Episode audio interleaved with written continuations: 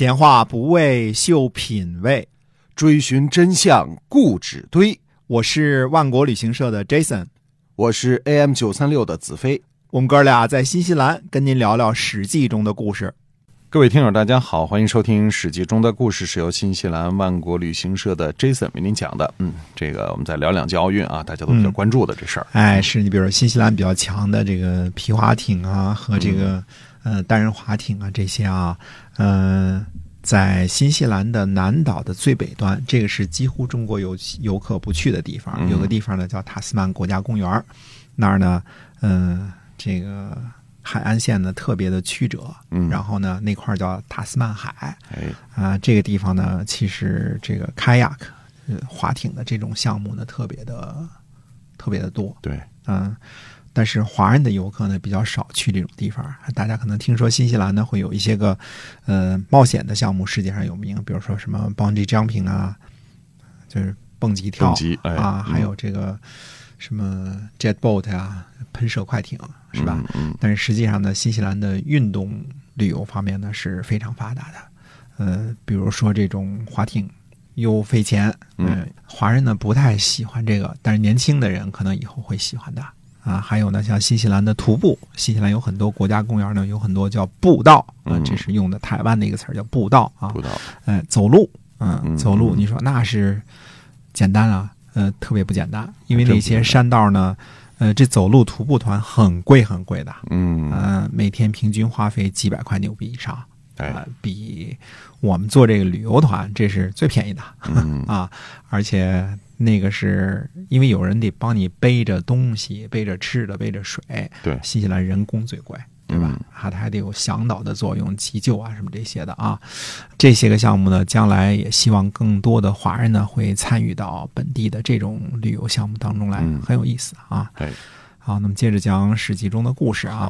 上回说呢，秦王政七年的时候呢，他已经二十岁了。这时候夏太后薨，这位夏太后啊是秦王政的亲祖母啊，他的嫡祖母是谁呢？是华阳太后。嗯，死后呢，和秦孝文王合葬寿陵。华阳太后认的干儿子，呃，夏太后的亲儿子秦庄襄王呢，葬在芷阳。所以夏太后呢，单独选的墓地呢，在杜东。要说秦的这个风水什么的，可真是有一套。为什么这么说呀？啊，前面我们说啊，说被秦国人称作智囊的处理机啊，叫处理子啊。那么他呢，被尊为。堪舆之说的老祖宗，嗯，对吧？呃，就是阴宅阳宅风水这一套的祖师爷。处理机呢，给自己选的墓地呢是在章台以东，就是汉的时候长安城的西边。嗯，当时处理机说呢，说百年后啊，应该有天子的宫殿呢夹在我的墓地的两侧。后来汉兴之后呢，长乐宫在处理机墓东，未央宫在墓地的西边。汉的武库呢，就建立它在墓地的上边。武库就是存放国家的这个兵器的地方啊，军火库。可见这个处理机预言之准确啊，他能算出来百年之后呢，这两边都是皇宫，这事儿悬不悬哈？那么这个夏太后呢，死的时候也说了一句，她说呢，她选的杜东这块墓地呢，东望五子，西望五夫，百年后呢，墓旁应该有万家邑。啊，说这个地方，呃，应该是个大的诚意。这位夏太后的太后陵呢，在今天的西安市长乐区啊。后来汉的几个皇陵呢，都在这地方。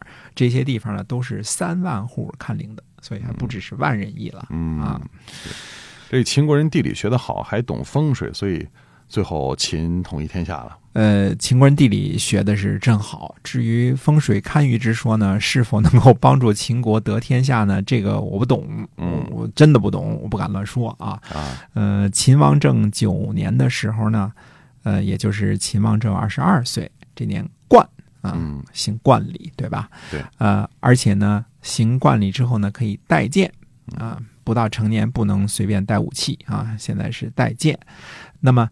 呃，这是秦王政亲政的表现啊，好像战国时期呢，国君这个职位都是二十二岁才能够真正的胜任，就是亲政啊。之前呢，还被认为是未成年人。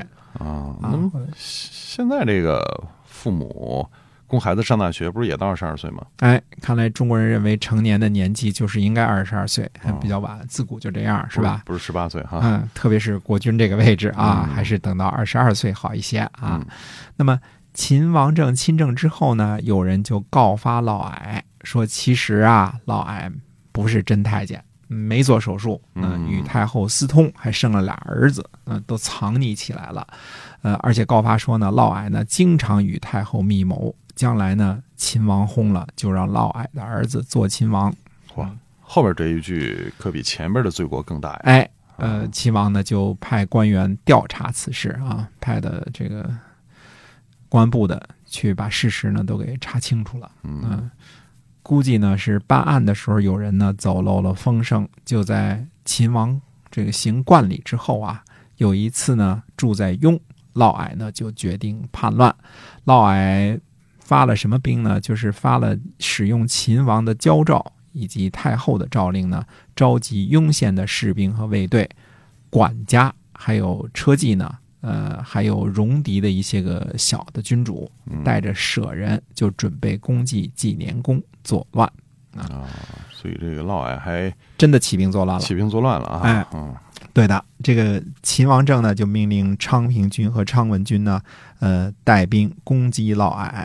呃，嫪毐呢，也就是个以色示人的猛男而已。嗯打仗哪哪里打得过秦国的正规部队啊？对，呃，双方呢在咸阳作战，嫪毐那边呢被斩首数百人，嗯、所有杀敌的呢都跟对外战争一样呢，得到了败爵的赏赐。呃，部队当中当官的呢也都败爵一级，嫪毐呢失败逃亡。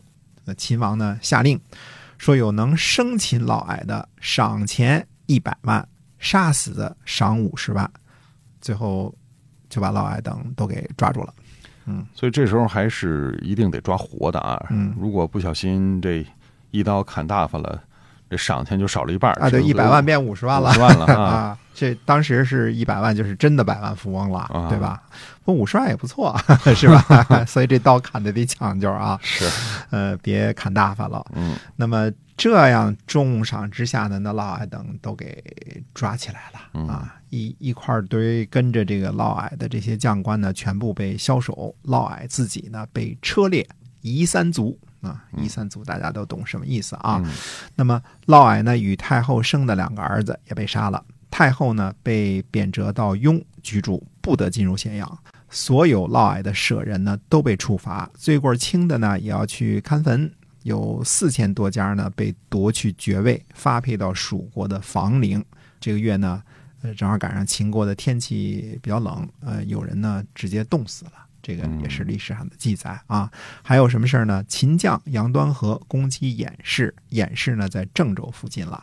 呃，这时候应该是魏国或韩国的诚意啊。嗯那么秦王政剪除了嫪毐，应该是挺开心的吧？尤其嫪毐的后台史太后啊，嗯就是这是有可能危及到他王权稳固的一个定时炸弹嘛。哎，嗯呃，但是秦王政心中呢，还有一个觉得要除去的障碍啊、对他来说呢，可能比嫪毐的分量还重。这个人呢，就是吕不韦。啊，呃，公元前二百三十六年呢，吕不韦连坐嫪毐一案，被免去相国的职位。其实嫪毐主要是受了太后的保护和提拔，会连累到吕不韦吗？呃，嫪毐原来是吕不韦的门客，这就是连坐，就是株连嘛，哦就是想招给你连在一起啊。嗯而且呢，他是吕不韦进献给太后的，他自己为了要金蝉脱壳嘛，对吧？嗯所以吕不韦连坐呢，并不冤枉。啊、何况呢，还有诈腐一案呢，就是假冒太监，嗯、就是假装做手术这事儿叫哎，腐刑啊。我们以前做这专门的手术叫腐刑啊。嗯诈腐呢，就是假装冒充假太监吧，对啊，所以趁机呢拿掉了吕不韦的这个官职，也没什么说不过去的。嗯，嗯秦王政做的是可以的，啊、对他嗯对自个儿这个亲妈就是他太后下手也是够狠的哈。啊、这个也说得过去，因为赵太后犯的可不是一般的生活作风的错误，对啊，连儿子都生出来了，这个嗯继承人的问题是个大事儿，国体的事儿是吧？嗯嗯，而且呢，嫪毐呢还有封地，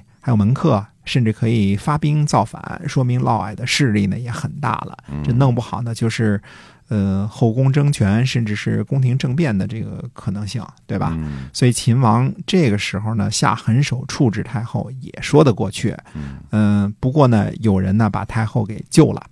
啊，什么人啊？呃，齐国的一个游说的人叫毛焦啊，嗯他呢来对秦王说：“说秦国呢刚开始要征服天下了，而大王呢有迁徙母后的名声，恐怕诸侯听说之后呢，一定会背离秦国。”那秦王政呢，又把太后呢从雍呢接回了咸阳，还是居住在原来的甘泉宫啊。啊，所以秦王政接回他的母亲，并不是为了孝顺，而是要给自个儿赢一个好名声哈。哎，嗯对了，失去了嫪毐和嫪毐封地门客的这个太后啊，她是一点都不可怕的。嗯，啊，没有威胁了，就顾及一下亲情吧，是吧？毕竟是亲妈呢，对吧？对，吕不韦呢，因为此事被株连，秦王政呢想杀了他，但是因为他呢侍奉先王有功，而且呢很多人给他说情儿，秦王呢就没有给他治罪，只是免了吕不韦的丞相，又命令吕不韦呢救国，就是去他的封地，嗯嗯，或者是。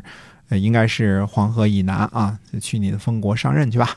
那么秦王对吕不韦这个处置，其实这么看不是特别重哈。啊，坏就坏在呢，吕不韦呢，这个人相当有能量，他太能结交人了。嗯那么多人帮他说情，你就说明他这人人缘还是不错的。你如果要是整天这个杀这个砍那个打那个板子的话，那你人人缘不可能那么好嘛，对对吧？嗯这一年以来呢，诸侯宾客呢来给吕不韦说情呢，叫相望于道。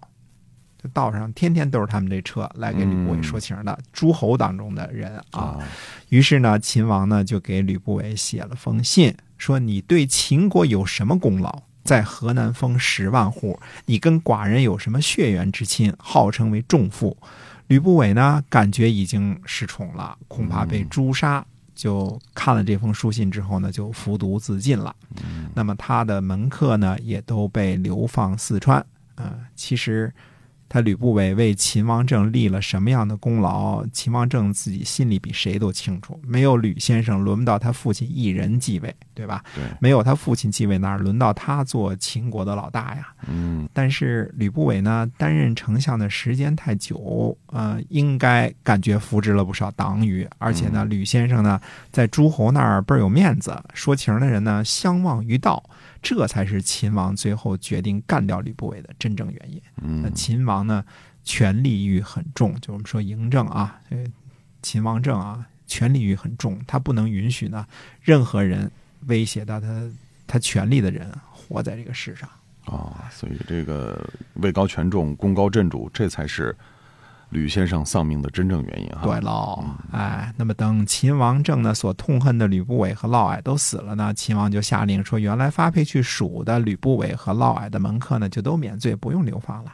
所以他真正顾忌的其实就是这俩人，至于门客那些都是吃着挂落的啊，是所以连坐这事儿呢，可连坐可不连坐，看你重要不重要对的。呃，需要你连坐的时候，就让你连坐一下。啊，你哎重要就连坐你哈。对啊，所以这杀了嫪毐和吕不韦之后呢，秦王政这时候才算是真正的亲政哈。对了嗯，哎，秦国这时候呢，朝中议论，啊，加上这时候郑国来秦国做奸细的那个，就是郑国渠的那个郑国啊，嗯事情呢就败露了，呃，所以就发了一封呢命令，叫逐客令啊、命令所有六国来的人士全部要离开秦国。嗯而这时候在咸阳呢，正好居住着一个人，他也是六国的人啊，嗯叫李斯。